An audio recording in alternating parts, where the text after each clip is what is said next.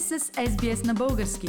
Намерете още страхотни новини на sbs.com.au наклонена черта Bulgarian.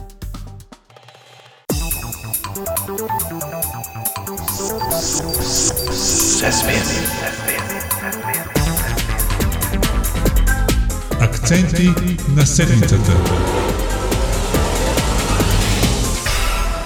Пламен, празниците отшумяват, а с работния ритъм идват и по-нормални новини. Така ли е през последната седмица?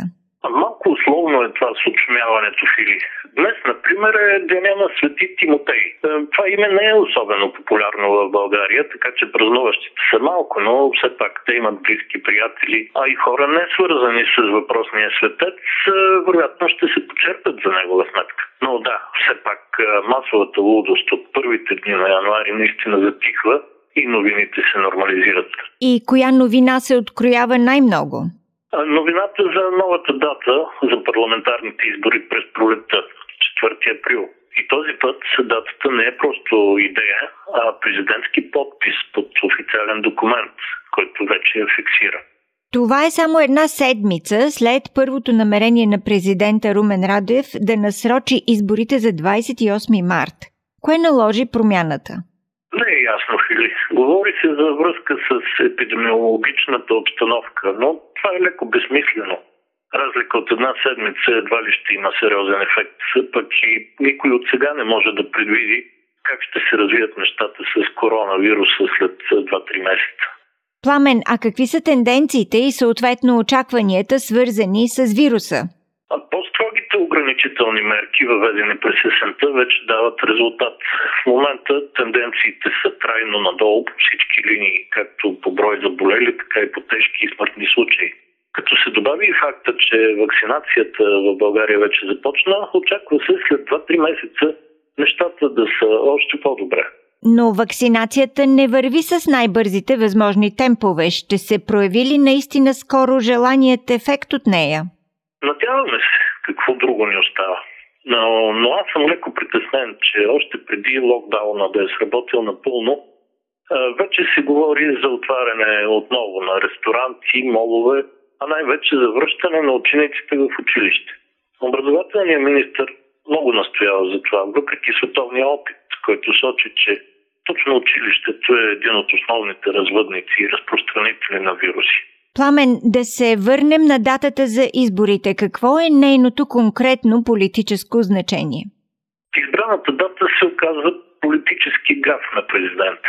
На 4 април се чества Великден от католическата и арменската общност. И техни представители веднага заявиха, че смесването на най-светлия християнски празник с изборите ще доведе до отлив на гласоподаватели.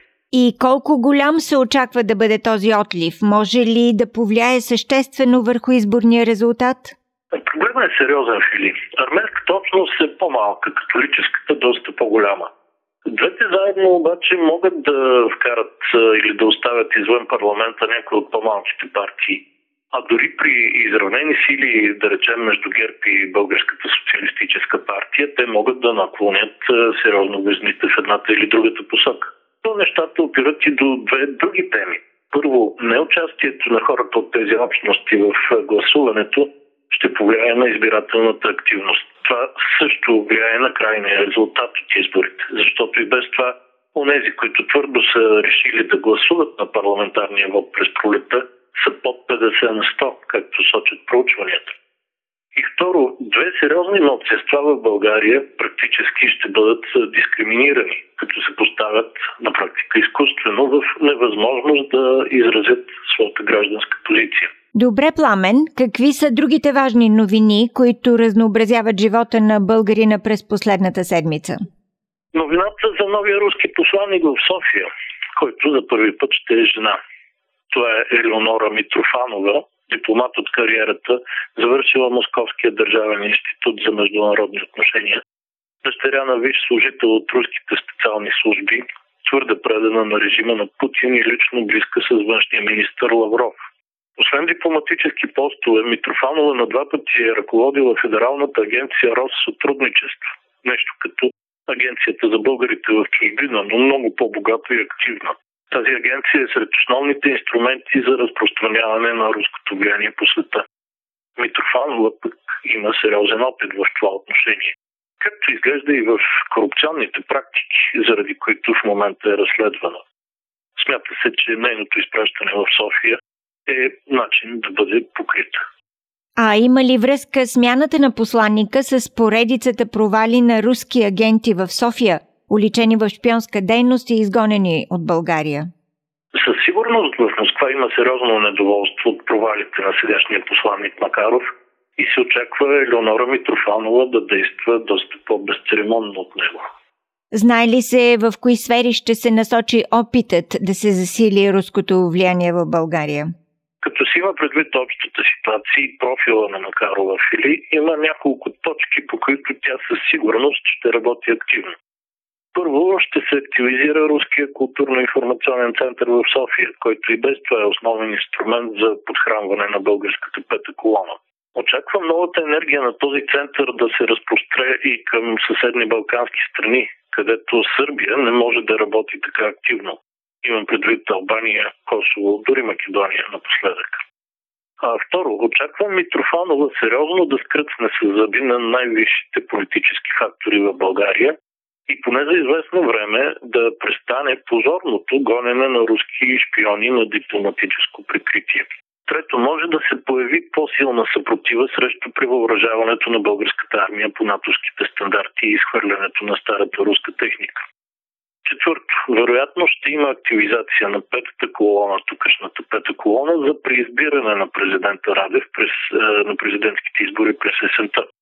Ако това стане пък, можем да очакваме и височайши посещения от руска страна. Лавров, а защо не и Путин? С други думи, Филип, предстои да се пишат нови интересни страници от историята на българо-руската дружба. Лошата новина е, че това винаги означава да спрем с писането на европейските и евроатлантическите страници от българската история. Пламен Асенов. Акценти на българската политическа седмица. Харесайте, споделете, коментирайте. Следете SBS на български във Facebook.